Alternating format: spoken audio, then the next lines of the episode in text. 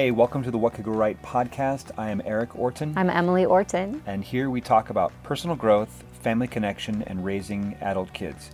We do not plan to run ads on this podcast. So if you want to, if you like it, if you're interested, if it's helpful to you, we encourage you to subscribe. We ask you to give it a rating.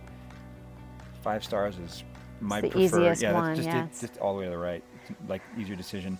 Um, write us a review and share it because word of mouth is the way this is going to share grow and, and, and so if this is helpful to you and you want to help another parent somebody else that you care about that's raising adult kids we'd love for them to we'd love to connect with them here and be a part of this conversation that we're having. So okay so today we're going to talk about preparing you, yeah the kids on the front side of launching like as they're preparing to cross that threshold and there's so many different feelings around it. They're excited they're anxious how do we handle that and i just want to start by telling that today I went and picked up our daughter Lily, who's 15, from her girls' camp. She was gone for a few days, and uh, Lily has Down syndrome.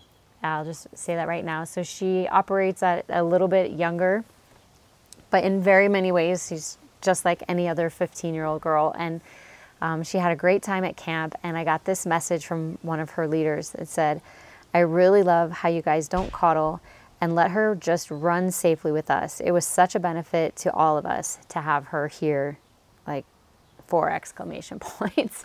Four exclamation. And it is, no matter what the situation is with your child, it can be very tempting to coddle, and that is, you know, it makes you feel better, but it can make them feel not trusted. And I I've really appreciated every time someone gives me a reminder that she can do it, she can handle it.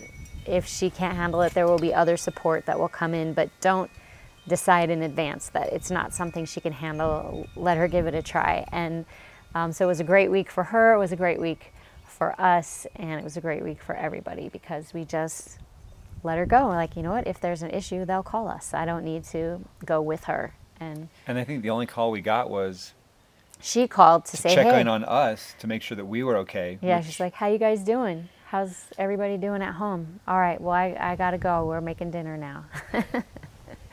I didn't even send her phone with her, so she just had to connect with who was there. Hey, and in case you're listening to this on the podcast, I just want you to know we're outside. So if you hear trees swishing in the breeze and wind chimes, we wish do, you were here. We wish you were here. It's a beautiful summer day, and we don't have some um, sound effects artist in the background making it extra extra dreamy for us. So, okay, so yeah, we got Lily back. It was a great week for her. Um, it made us think of a conversation that I had with Eli God, a few months ago. He is on the cusp of getting his driver's license. He's 17 and a half, and because we lived in New York City, um, where most kids don't learn how to drive, or you can't legally get your license until you're 18. Um, he's just now getting there, and he's doing great. But a few months ago, we were driving, and he and I were going out to the rock gym, rock climbing gym one night, and I let him drive so he can get his hours in. And he says to me at one point, he says, um, "Dad, how did you feel when you first moved out of the house?" And he's never asked me a question like that before. And I said, Well, that's a great question. I said, I remember, because I went away to college, and I had been on trips and stuff before then, but I'd never lived away from home before my freshman year of college. And I went across the country, and this was in the 90s, early, early 90s. 90s. So there wasn't email, there wasn't texting or even cell phones. They were like know. sat phones, satellite phones. Yeah, and we yeah. and you didn't For have CEO, one. if I were a CEO, I would have had one, but I was a college freshman, so I said I was honestly I was a little bit scared and I was a little lonely because the campus was very overwhelming. There was, you know, like 20 times more people on this college campus than were in my high school and I didn't really know anybody. My sister went to the same school, but she lived on the other side of town and I didn't have a way to reach her for all the reasons that I just explained. Neither of you had cars. And neither of us had cars. Anyway, and so I would talk to my family once a week, and I'm explaining all this to Eli, and and I can sort of see him in the in the dark of night driving down the road. I can see his eyes welling up a little bit, And and I said, "How are you feeling about moving out?" And he said, "Well, I'm feeling a little scared too." And I said, "Well, you know, what are you scared about?" And he started to tell me all the things that he didn't know how to do.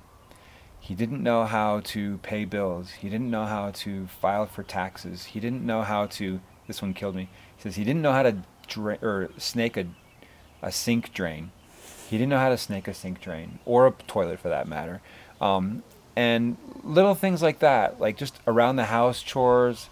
Like he knows how to cook and he knows how to do his own laundry, but here were these were some areas where he was like, "Am I ready to be a grown up?" And I think he was saying like, "Hey, I want to be ready for life, and I don't feel ready." And so I was like, "Those are all good things to know how to do." And I think wanting to learning how to do them is going to be a real benefit to you. And we talked some more as we were driving, and I said, "What if we make a list of all the things that you want to learn how to do, and then we'll just start chipping away at it." And I said, chances are you'll move out of the house before you know all the things. Because guess what? I'm still learning a lot every day, every week, every year. There's still more that I don't know how to do. And that conversation was really important, I think, because it it was him taking ownership and control of his life in a way that I had never seen. And um, if you've ever seen Kung Fu Panda, you'll know why we call this moment, which has come for each of our kids so far, we call this the noodle dream. This is the noodle dream because in in Kung Fu Panda, yeah, tell the story. The the the panda is being raised by, by this duck. bird, and they run this noodle shop together, and um, then the the man who's his adopted father, who runs the noodle shop, had a dream that one day he would run a noodle shop, and um, the panda just works there for a while until he's hoping that one day this panda will also have a dream of running a noodle shop and he'll want to ca- to carry on the tradition.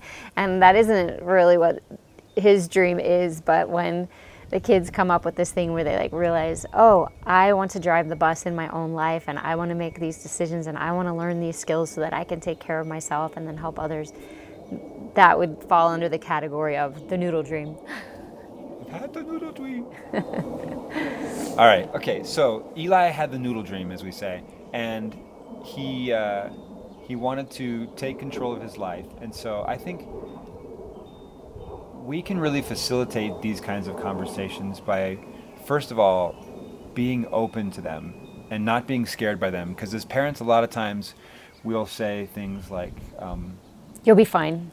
We can gloss it over, like "You'll be fine," or, or "Hey, or we can foist it on them. You don't know how to do this. You don't have, you don't know how to change a tire. You don't know how to, you know, make your bed. You don't know how to, and we can really, you know, we can throw a lot at them, and we can instill fear in them, or we can mm. shame them into feeling like you're not ready for life, and and unfortunately that most of the time doesn't have the effect of helping them feel a desire or motivated to get ready for life. They're like, "Ooh, life's going to be too scary."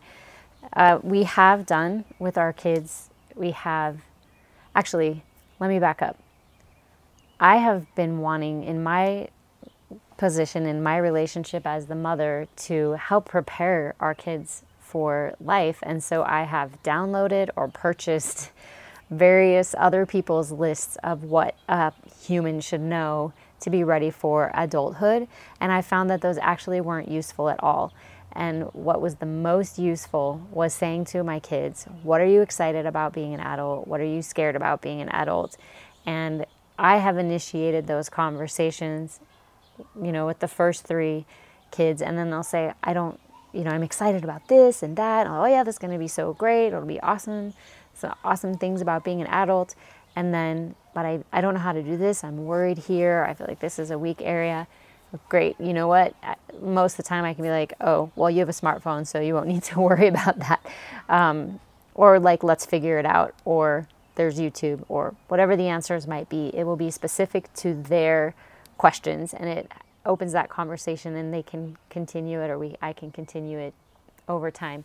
In this case, it was really beautiful that in that quiet, just like driving down the road together moment, Eli brought it up, and you were able to go through some of his questions and he made a list of these are the things I want to learn how to do and he's super motivated to figure them out because those are the areas that he's most concerned about. We can always chime in a, with a, you may want to consider, or, or you may not. You may not want to consider that.